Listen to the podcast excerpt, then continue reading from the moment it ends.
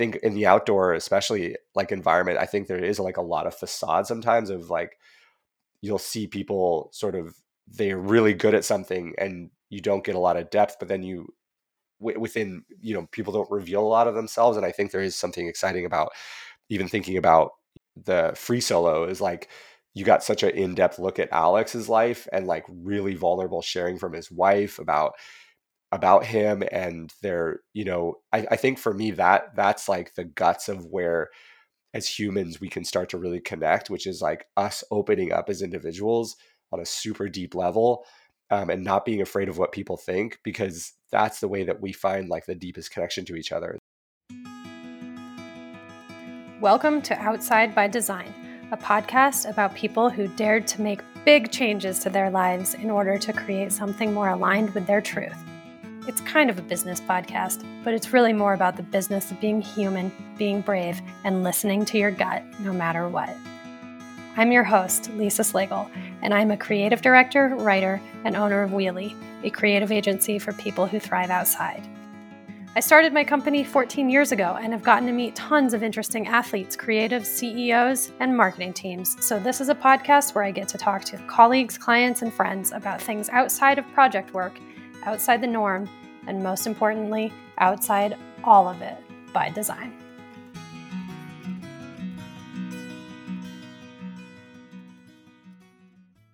Welcome to Outside by Design. I am your host, Lisa Slagle, and I hope my audio is okay. I'm recording this from my cabin in Montana, and the Wi Fi out here is questionable. So here is hoping it's good enough. Um, today is a great episode. It is with Dersu Rhodes. And I know I always say it's a great episode, but I find Dersu to be like a cool, fascinating, very talented human. He was the creative director at Vice, he was the VP of creative at Mudwater. He's worked at a ton of different brands throughout the action sports industry. And now he recently started freelancing. And I think this is a fascinating episode on a personal level because I'm in kind of a similar, I hope it's not a midlife crisis, but I'm, I'm in a similar point of change in my life. And um, I just find Dersu's journey to be inspiring and honest and rough around the edges in the best way possible and just like so real. And I can't wait to see what comes out of it because, like, change isn't packaged well and tied up well and he's very open about everything he's going through starting freelancing you know 20 years into his career and he's just a very wise guy a very thoughtful human. Anyway enough from me. Over to dersu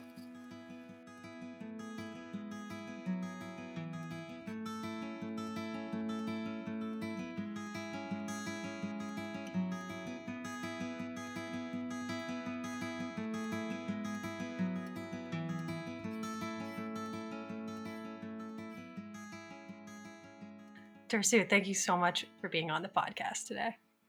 You're so welcome. I'm happy to be here. I'm excited to talk to you because you've done a lot in your career and as a person. You've moved around the country and we don't know each other that well. So, the first question I always ask everyone is Where are you in the world and what are you looking at? So, I'm going to ask you that and then tie it into and how did you get into this exact moment? Yay. Uh, I am in Topanga, California right outside of LA. It's about uh, yeah, 20 minutes from Venice up towards Malibu, and you just wind up this little canyon road. Uh, it's an amazing community. This is where I think there was a, a lot of iconic artists and, and weirdos that hung out here. I think at one point um, you had the uh, some cults hanging out up here, and then and uh, Neil Young had a spot up here. So it's like definitely a bit of a funky space. Um, we we're at rent a little house up here. I'm looking at a bunch of beautiful, beautiful uh, greenery because we've been nailed with so much rain. So it's so gorgeous here. I'm also looking at a poster for the grand finale party of the Kater Holzig bar in Berlin. Uh, that was like an iconic bar slash club um, that I, I got the opportunity to spend a lot of time at when I was living in Berlin during my maybe we'll call it like quarter life crisis. And uh, yeah, and then I'll looking at one last thing, which is a, an amazing photo that my friend Chris Straley took uh, it's a cover of Surfing Magazine, and it's the first time I ever arrived at the North Shore, and it was this huge second reef set that was coming through, and one of the guys that was on the team that I was uh, working for at the time at Reef. Uh, Tiago Cabral is getting the craziest barrel of his life, and he's so deep, and the whole beach is filled with people and it's like I'll I'll send you the photo. It's really special. So that's like framed, signed by my friend Chris. Um, so that's it's my little office. It's pretty humble, but yeah, that's that's what I'm looking at. And what was the second part of the question? How like what's your journey? How did you get to this moment? Yeah. Oh my gosh. I mean, I grew up in Whitefish and I was going I was really interested in art. I think art was like my salvation in so many ways. Mr. Collinsworth, shout out Whitefish High School. Uh, he basically was was one of my big inspirations of just finding myself through art. And uh, I also met a few people along the road. My dad being one of them. Obviously, my mom um, that were really interested in, in design and art, and we were drawing constantly on napkins. We didn't have a TV till I was seven, so there was like a lot of just art because of the fact that was what we had to do uh, as far as as entertainment and and I remember going to art school in University of Victoria and was it was very abstract, super conceptual. I was craving like tangible uh, design skills, and so I ended up by after college uh, basically teaching myself a lot of it because back then I, I, didn't feel like i mean photoshop was kind of on the was the beginning Illustrator, I don't even think existed yet. And so you were dealing with like a lot of, uh, yeah, I'm dating myself here, but it was, you're dealing with a lot of just not very hard skills. And so I, I remember jumping on YouTube and just like really teaching myself that. And, and I actually, my first project ever was the, was middle Meadow Lake golf course. I did a brochure for them, like probably in 2005 uh, something like that. So, and then from there, I, I decided I wanted to learn how to surf, and I was a snowboarder, and so I I ended up by ripping down uh, on a trip to San Diego, and and then fell in love with it here, and ended up by spending ten years in San Diego, and then ten years in LA. Um, LA was kind of like the evolution of San Diego in a lot of ways culturally. So it was really exciting to be here. But yeah, and so then I'm in this like wild chapter right now of just being um, I just went f- contract for the first time in my life. I've been I was involved in a lot of massive projects for for long periods of time. I was at Reef for five years.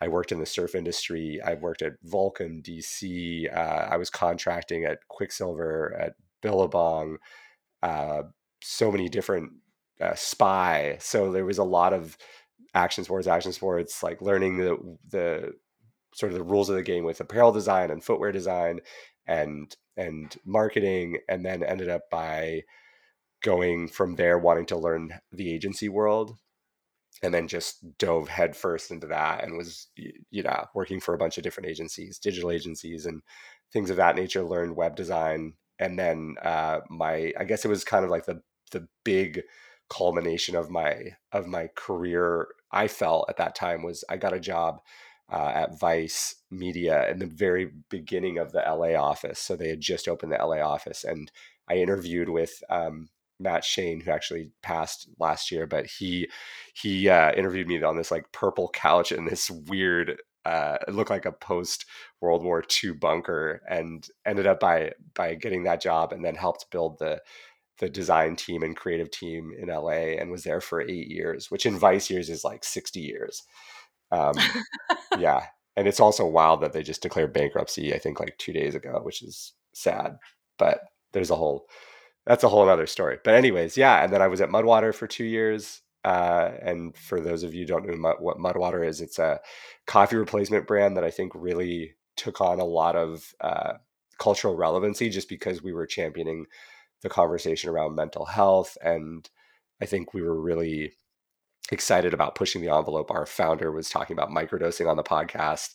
On a podcast, he uh, was published in Fast Company about um, supporting microdosing with his employees. It was like a very, I think, yeah, cutting edge in a lot of ways. And we definitely wanted to push the envelope of just like how do you do business?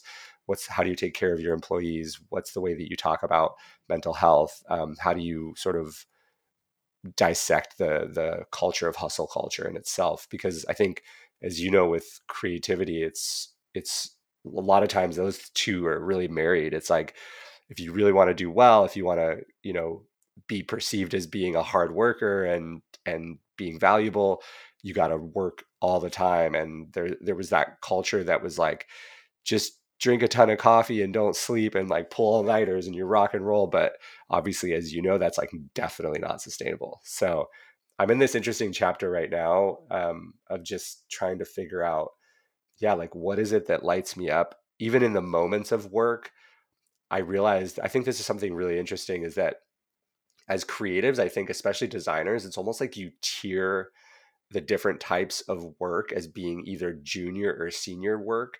So it was almost like, oh, if you're working on a keynote deck or you're doing a logo design, you're like a junior designer. But then if you are on a shoot, you're an art director. And then if you're like leading a pitch, you're a creative director. And so you start to tier those different different uh, disciplines, and then you realize that like, okay, what are those be- measured on? Are they measured on sort of your perception of what success is in a career or is it that you actually love those things and you sort of have evolved to them and what i realize is that in this last two months like i actually love design and for a long time i sort of perceived design to be kind of the the like junior like i'm a creative director now i don't do design i just i just pitch and talk about you know how we're going to make things and and schmooze with clients and I realized like, okay, that's a lot of bureaucracy, and I don't mind that part. I actually love the conversation, but as far as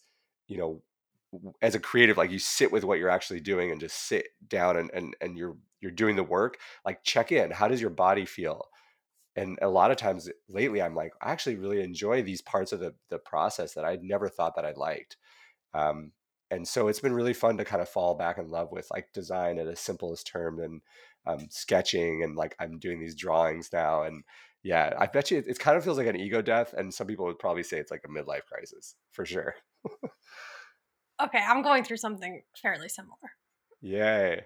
Um, Congratulations. yeah. Um, how old are you? I'm 41. You're 41. I'm I turn 36 tomorrow. Wow, happy early birthday. Thank you. And I started my company when I was 22 you know, wow. and it's just been the same thing where I'm like, I had to like take on this ego as like an employer, like a creative director and an employer. And you know, and then it's like, but I actually love picking up a mouse.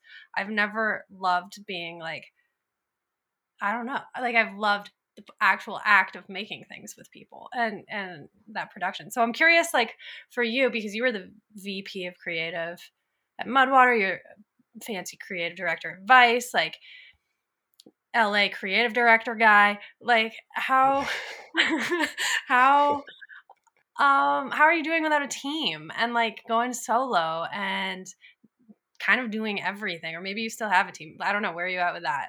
No, yeah, I'm doing everything. Uh I'm working with a friend, Scott Suter, who's actually in Whitefish. Um, his dad, Tom Suter, is an amazing designer, and he, yeah, basically like have been you know pairing projects with him but we're doing everything and i think and then the other a lot of these other projects yeah i'm i'm i'm by myself and honestly i think there's definitely points where I, I wouldn't say i excel in the financial part of things very well like i think i have a tough time sometimes talking about money and and and asking for what i'm worth and um that part's a bit tough and i and i would say there's like definitely some correspondence things and there's sticky parts of it where I feel a little stuck and feel like, okay, maybe this isn't the best use of my time. But overall, I, I really enjoy it. I mean, I think there's systems that you can put into place. And I think about this concept a lot of, of impact versus effort. And it's, it's really thinking about there's times when when you're by yourself where you start to spin in circles and you get stuck kind of working on something that's maybe not moving very far and i and i think about uh, this graph of also of like I, I, our old boss at Mudwater, Shane, was sort of presented this idea of of you've got impact, you know, and effort, and impact is sort of this way, and effort's this way. And as you go along, it's like the amount of effort that you have to put in, the impact is a little bit less. So, I think it's it's like really being aware of like how much time am I putting into something and how much impact is that going to have on my business. And I think at, at the first, you know, in the first stages of projects, your a little bit of effort goes a long way. You know, you could design a sketch of a website within like 10 minutes.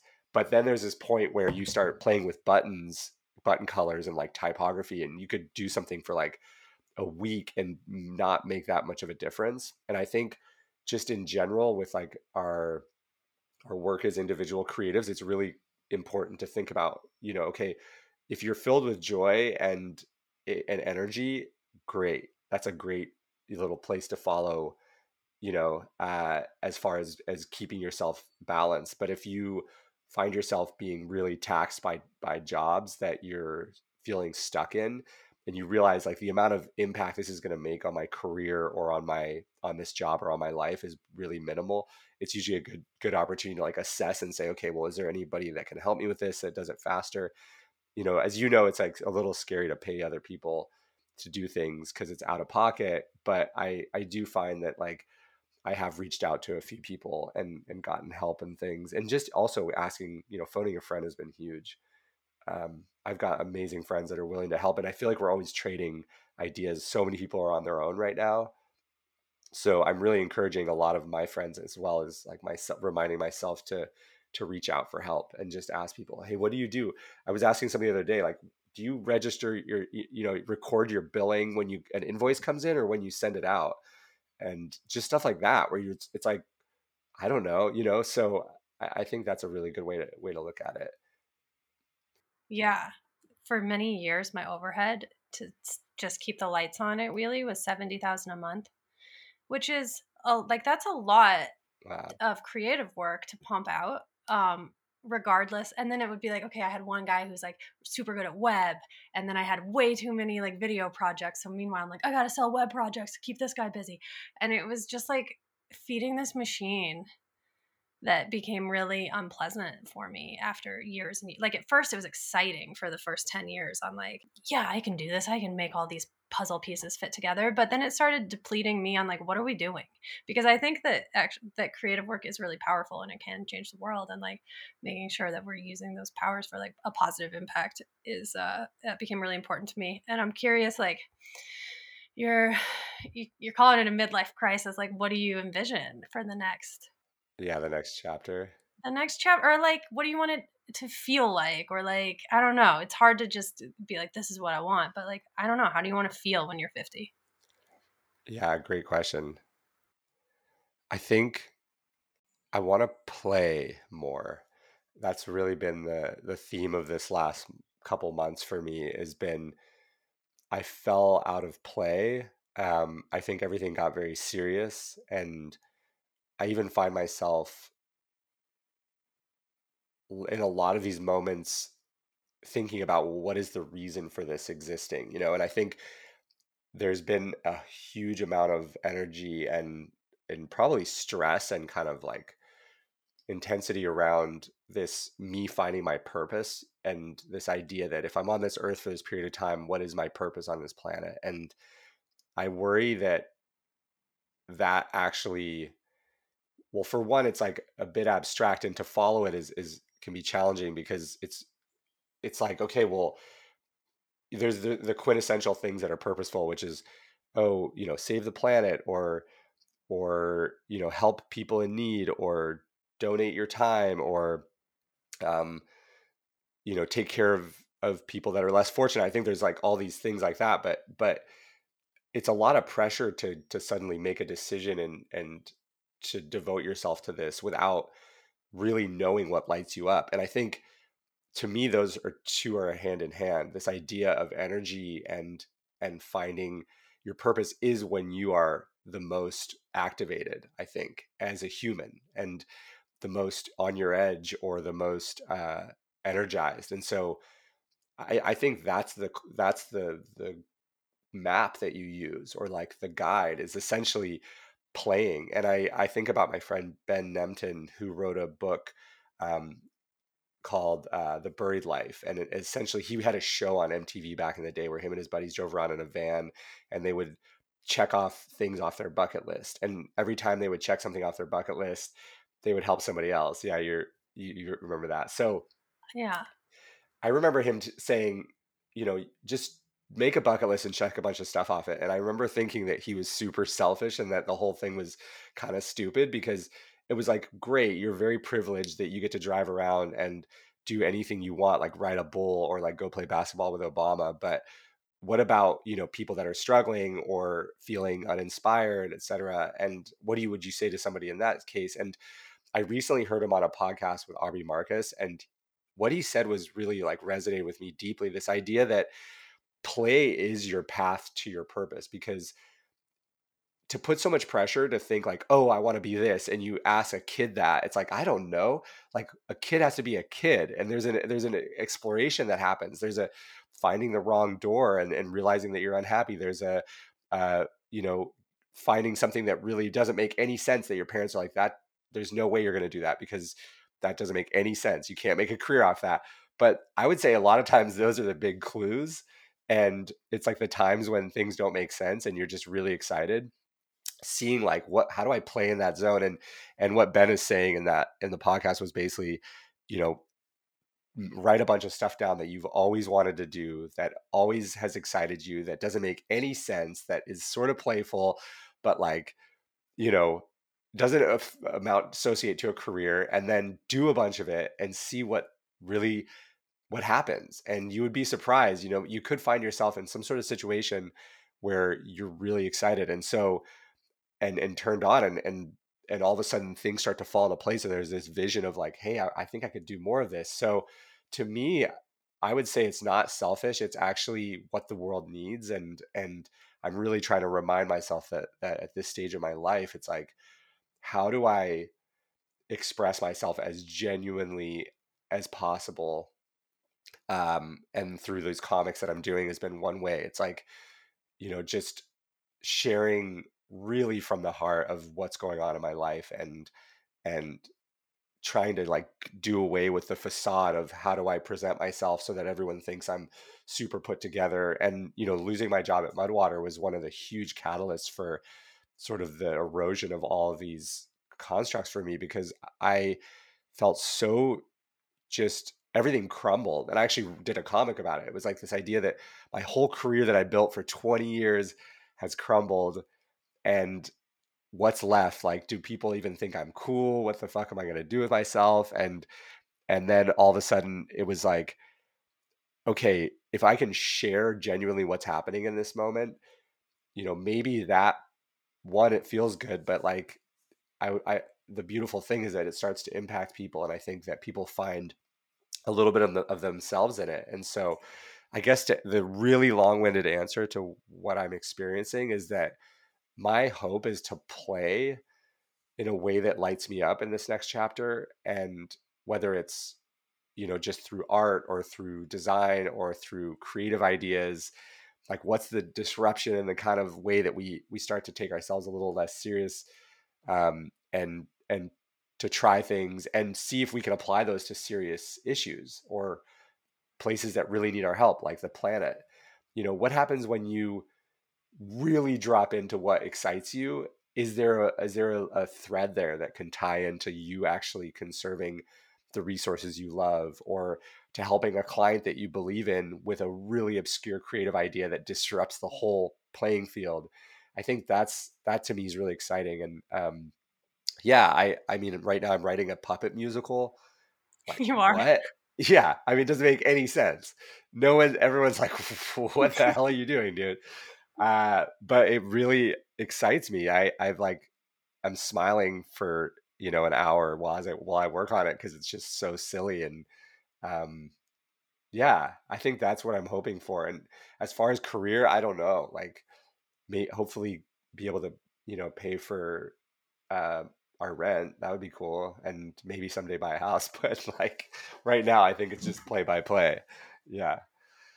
Okay, I love this. So puppet musical. What else are you kind of exploring? And yeah, the comics has have been really special. I think uh, there's this part of it where it's like anytime that I feel tension or almost ashamed or anything that feels uh, like it's going to make people mad or it, you know, uh, push some buttons, I immediately start to draw because it's it's it's like I feel like that's the that's the good stuff. It's the juicy stuff. Is these moments of of insecurity of you know I was thinking about the other day like I caught myself making up a story that was like not exactly the truth when someone asked me um, something that was slightly uncomfortable and I realized that was that opened up this whole box of like moments where throughout my life I've I've tweaked what I've my uh, you know the truth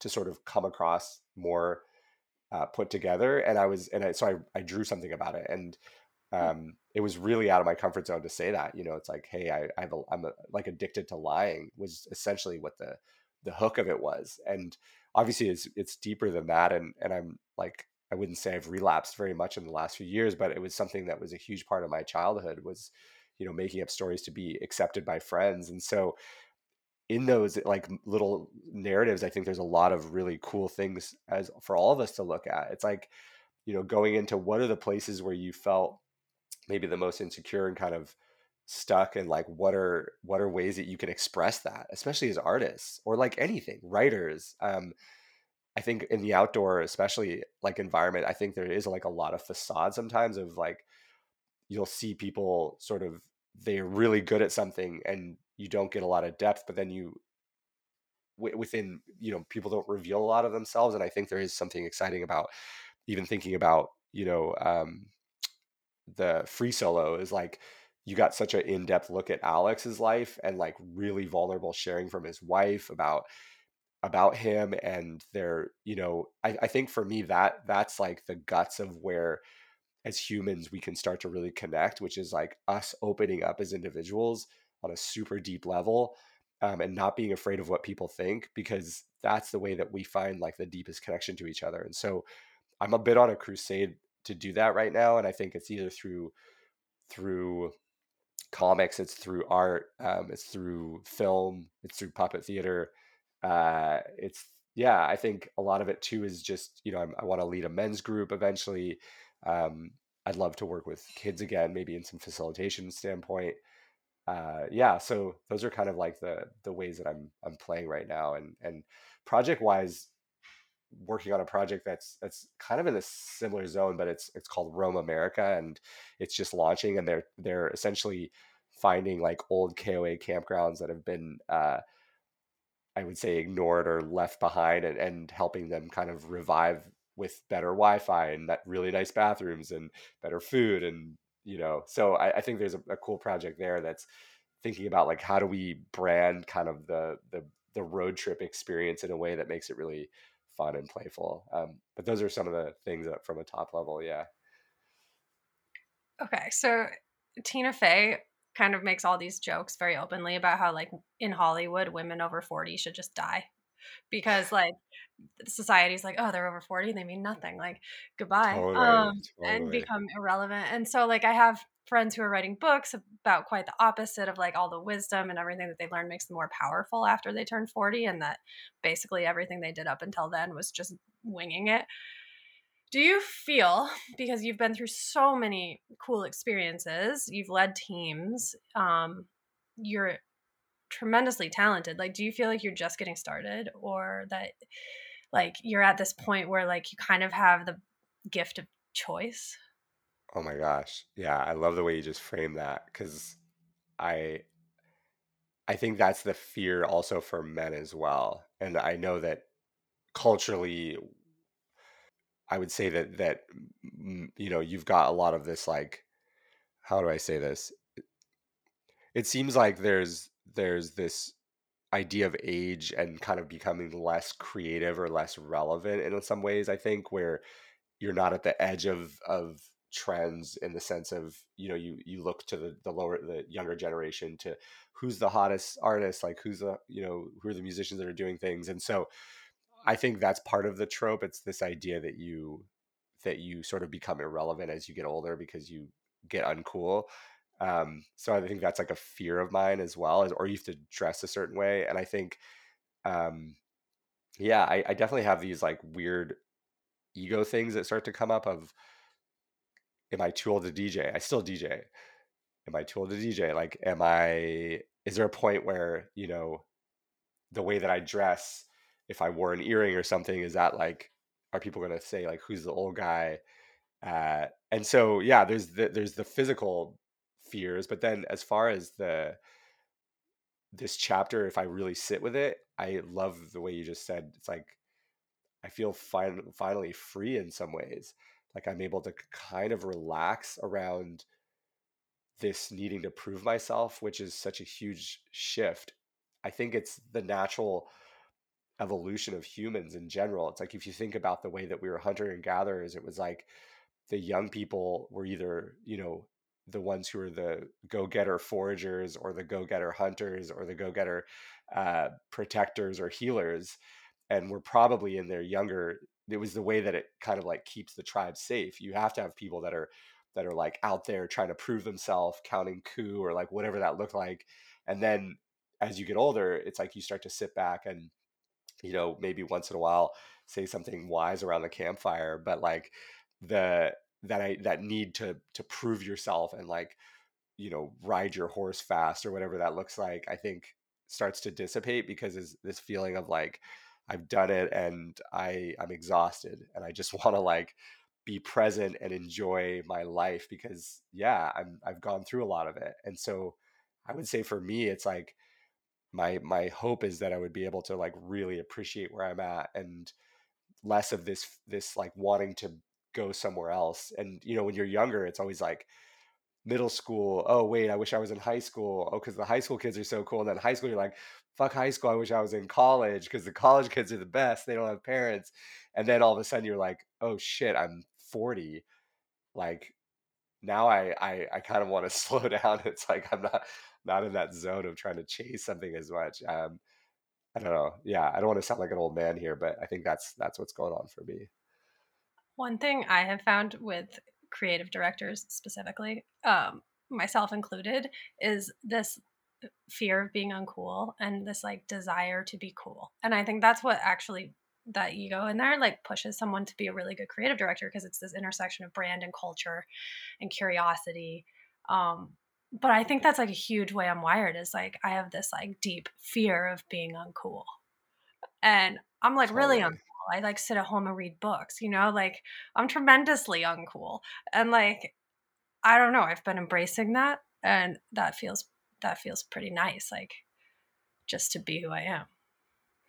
Yeah. Cause the, when you embrace that, that's when your unique self starts to come through.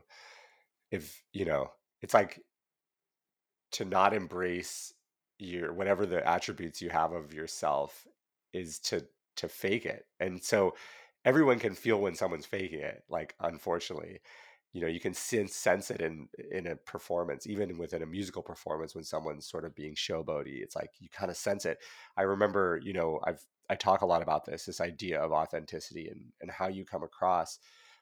It's it's been proven over and over that someone can be technically less proficient but come at it from such an open-hearted place and such a genuine place that they come across in like an incredibly appealing way and people really resonate with them and connect with them even though they might be singing out of key or their art might not be perfect but something about the way that they're doing it it's like it's them truly and that's what we connect with as humans. It's like it's it's down to a physiological and psychological level 100% and so trying to fake anything is going to is going to divide you from connecting with people unfortunately and it's something that i probably learned like a little too late because I spent a lot of time faking it for sure. I guess you kind of have to in some way, right? At the beginning, it's like you're trying yeah. stuff on, maybe we'll say, yeah. So you, in passing earlier in the conversation, you referenced your quarter life crisis. Yeah. What was that?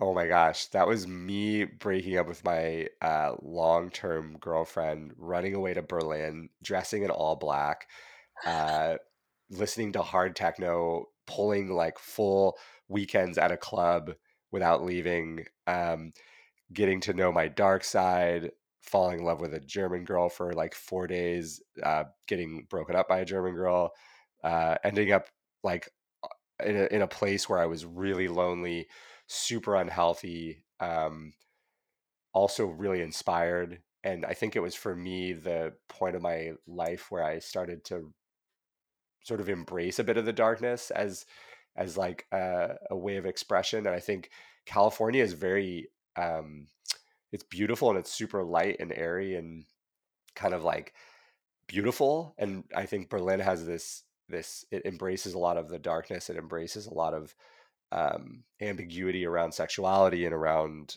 around eh, self-expression through music and art. It was a place where you know you had a, a, wall that was up for so many years. There was a war there. The whole city got demolished. So it's got this essence of like there's a lot of soul and deep pain that was there, and and also um, beautiful creative expression and acceptance. So I think for me, it was like such a, a revolutionary part of my life to like yeah, just to really find myself in a different way. And I came back, I think, with my art was what much better. My music was much better. I was like, I had more depth. It was, it wasn't just this kind of um Steve Aoki like bag raiders, like trance, you know, like upbeat. It was, I think, just from a musical sense, like Berlin is much more minimal. It has like nuances of of electronic music. It's it's uh the techno has got so much depth to it that's really subtle, and I think less obvious. And I think for me, that subtlety is actually really beautiful and something that I try to incorporate in a lot of like my art, my design, and even, you know, maybe the way I dress and stuff. Yeah. And you grew up in Whitefish, raised by the town's most lovable hippies. Like, like I, I don't know. And now you're in California. Like, how do you feel like growing up in Whitefish impacted your sense of creativity? I, I think for me it's it's connection to the earth and to nature would probably be the biggest um, lasting impact I think was as far as my dad and mom and dad w- made church our, our church was basically Glacier Park so it was like every Sunday we would go and cross country ski or go hike and it was really important to them and um, my dad I remember like would yell things out about you know this the spirits or like he'd be like you know they're listening you know or something of that nature and and I, I think for me at first i was so ashamed of it. I remember one time we were driving in the car and my dad made everybody get out of the car we were coming back from skiing and he's like you know i'm in middle school and he's like everyone out of the car we're going to watch the sunset and i remember feeling like oh fuck are you kidding me and we ended up by getting out of the car my friends were like you know thought it was cool actually i was super embarrassed but I think it really was like this deep connection to the the earth. Um, and you know, whitefish in general like has a lot of amazingly creative people in it. You know, like I I think about my friend Pete Thomas who's doing ama- amazing art. I mean, you're doing awesome stuff. Like my friend Canyon came from there was was painting all the time. It's like I don't. Had the Nate Shoot classic that it, that was a lot of expressive art. Uh, you know, I, I think the Native American in, in, input as well was really huge for me. I think I really resonated with with Blackfoot uh, art and with really the history there. I, I felt it and and yeah, I, I think for me it was like a huge part of actually my youth. I remember seeing uh, Mrs. Audette, who was a teacher that I had for a while. She said that I still have a test that you drew an entire Native American battle on the back of the test. I think you got a D on the test, but there was this like amazing drawing on the back. So I yeah, I think for me it was it's part of a huge part of me. I think about it all the time. I think it gives me perspective also to connect with people that are not like California people. I can go somewhere and be in a really country situation where there's somebody who's wearing a Trump hat and he's like, you know, uh, got his old his old Bronco, and and I get out of the car and I can like connect with him uh, beyond the the affiliation of like who you you know resonate with. Like it's I, I, there's a deep appreciation for for farming for country. I think that's huge in design and art. It's like if you can as a creative talk to people across the divide that's so massive and just to understand them and to have compassion and like really feel in your body what it's like to to connect with someone like that i think everything you do within art and design and and creativity like speaks to people right so i think having that depth of like embracing where you come from and and your your history it's actually like a beautiful tool and it's like the only tool that you are the only person who has that specific tool. So using that to like connect with people that you grew up with and that you resonate with, I think is a really special, special thing. Yeah, you have like that layer, and then you have like the crazy time in Berlin, and then now you're in LA, um, or outside of LA. Like, I feel like you are set up to kind of I don't know. I like this like stepping stone that you've made of your life where now you can kind of explore and play and like I'm yeah. really really curious to see what happens next in this story. Yeah. Yeah, me too.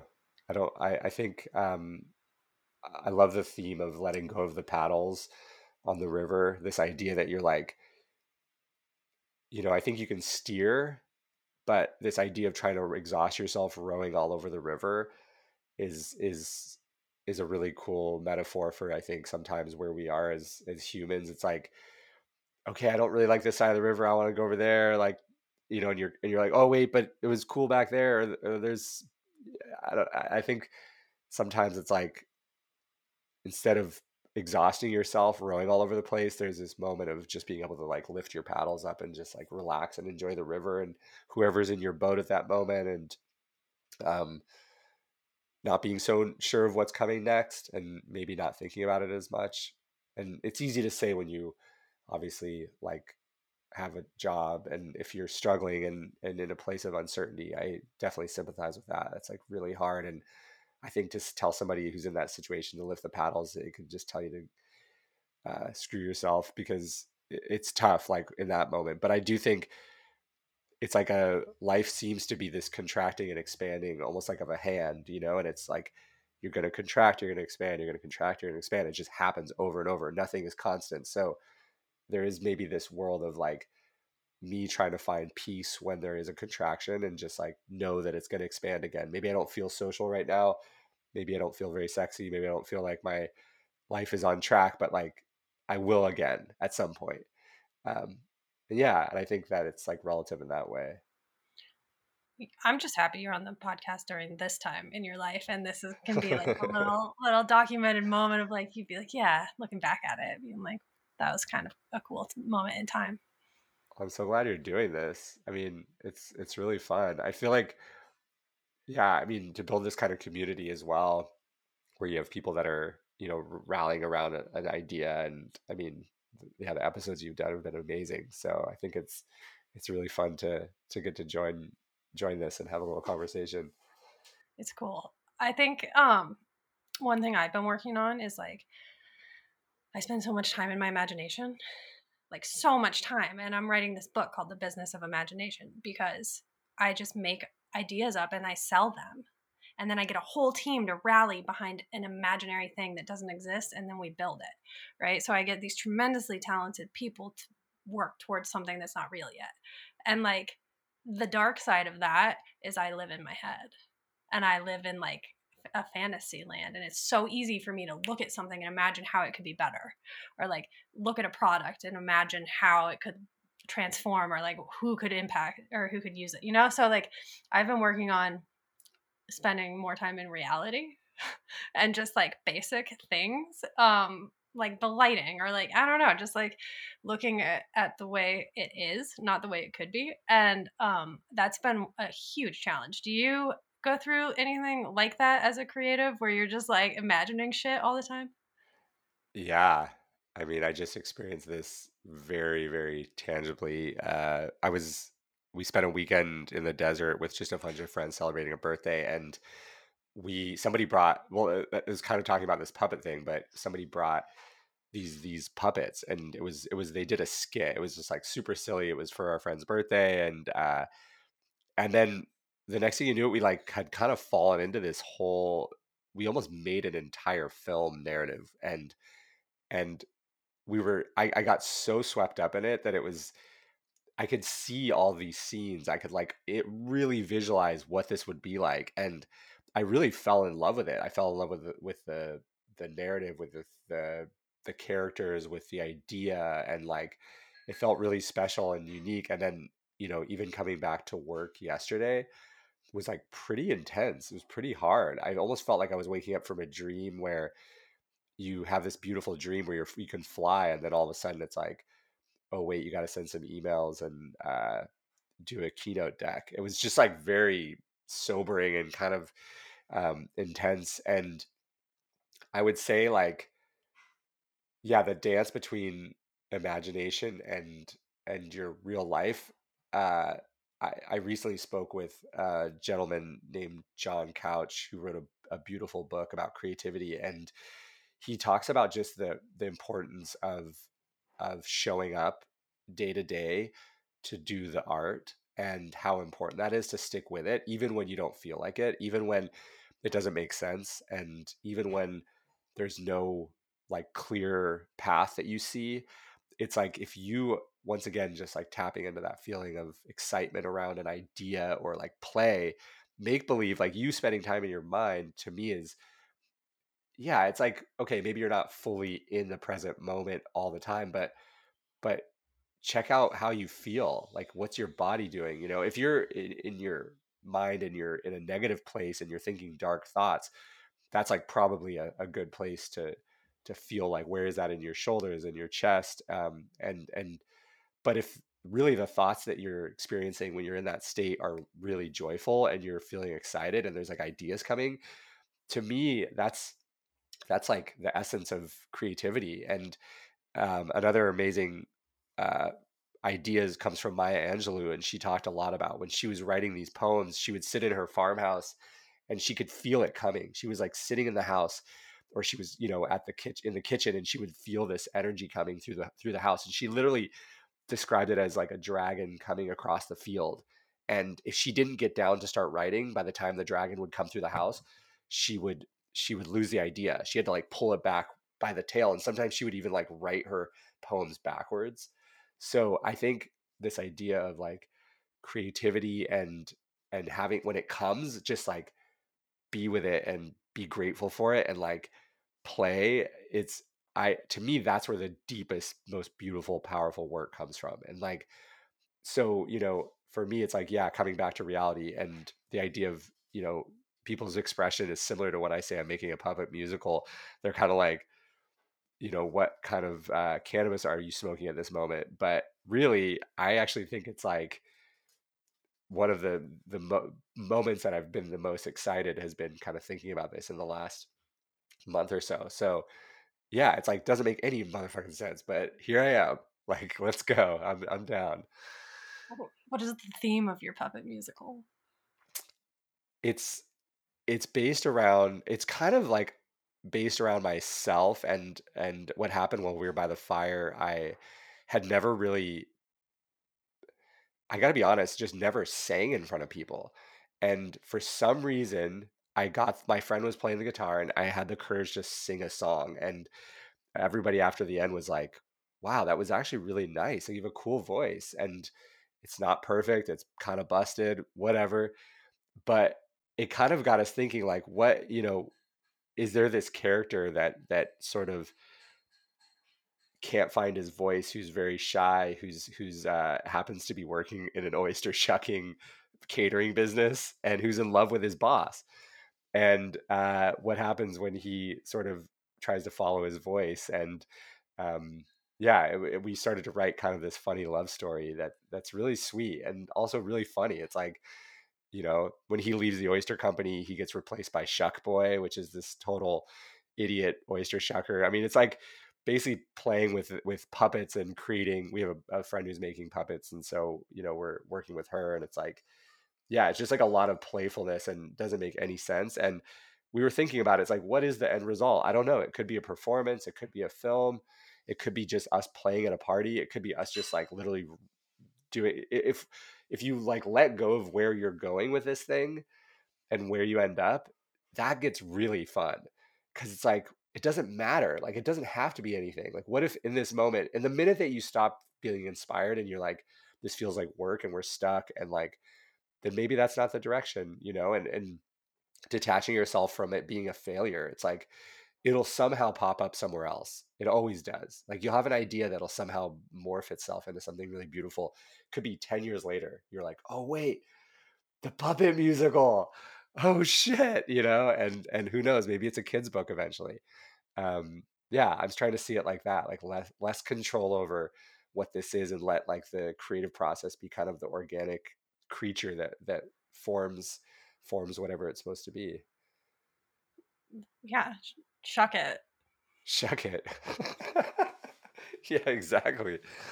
Yeah. Uh, that's amazing. I, yeah. I like that that's how you're spending some time and just i don't know i think i think that's endearing. Yeah it's fun. It's it huh. just gives me gives me some energy. Yeah.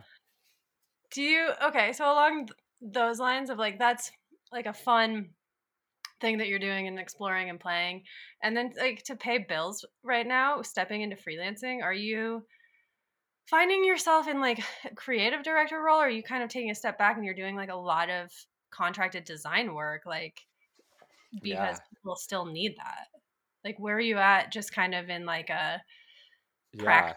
exploration yeah totally i mean i i the projects that i have are are i'm so grateful for they're really beautiful projects like the the, the Roam America project i was telling you about is um, kind of like all facets of creativity. You know, it's it started with branding, and it's like moving into art direction. We you have a very small budget for a photo shoot, and so I'm trying to convince my friend to just get in a van with me and drive across the drive across the west and be able to you know shoot shoot photos as we go and hopefully use that as our main campaign stuff. So it's like there is i think creativity and creative direction happening within like every decision because you're kind of doing everything um, especially if you're working with a team that that is excited to like push the envelope a little bit. And so that that part is definitely paying the bills. I'm also working with uh, a musician named east forest who is uh who makes he just finished doing a tour called music for mushrooms which is like a,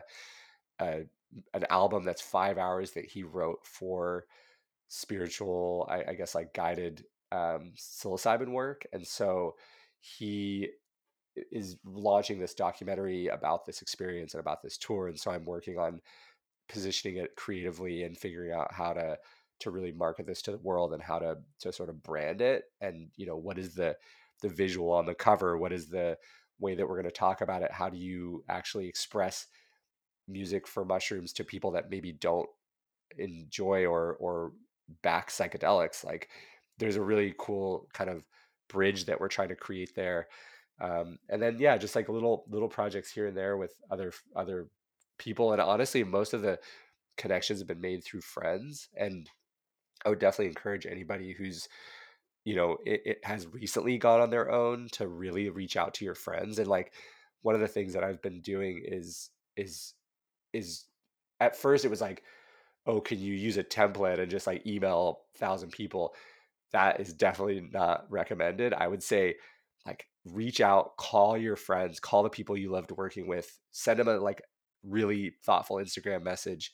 And that's been really where I've built all of my my clients so far. It's been like has definitely not been on LinkedIn. Um, it's all been just through word of mouth and just like, hey, this is what I'm looking for.